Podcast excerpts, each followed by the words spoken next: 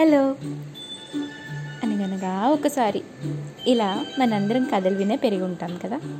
అమ్మ నుండి నాన్న నుండి నానమ్మ నుండి అమ్మమ్మ నుండి అరుగు మీద కూర్చొని తాత నుండి కరెంటు పోయినప్పుడు వీధిలో కూర్చొని ఫ్రెండ్స్ దగ్గర ఇలా ఎన్నో కథలు మనం చెప్పుకొని పెరిగి ఉంటాం. అయితే మరి ఇప్పుడున్న పిల్లలకి కథలు చెప్పే తీరిక మీకుందా? అసలు వాళ్ళు కథలు అడుగుతున్నారా? కథ చెప్తే తింటానమ్మా అని అసలు అడిగారా? ఇప్పుడు అసలు వాళ్ళ మాట వింటే కదా అని మీరు అనకండి. ముందు వాళ్ళకి కథలు వినటం అలవాటు చేయండి. తర్వాత మీ మాట వాళ్ళే వింటారు. సో ఇప్పుడు ఈ కథలన్నీ చెప్పడానికి మీ ముందుకు వచ్చేసింది ఈ చిట్టి పిట్ట.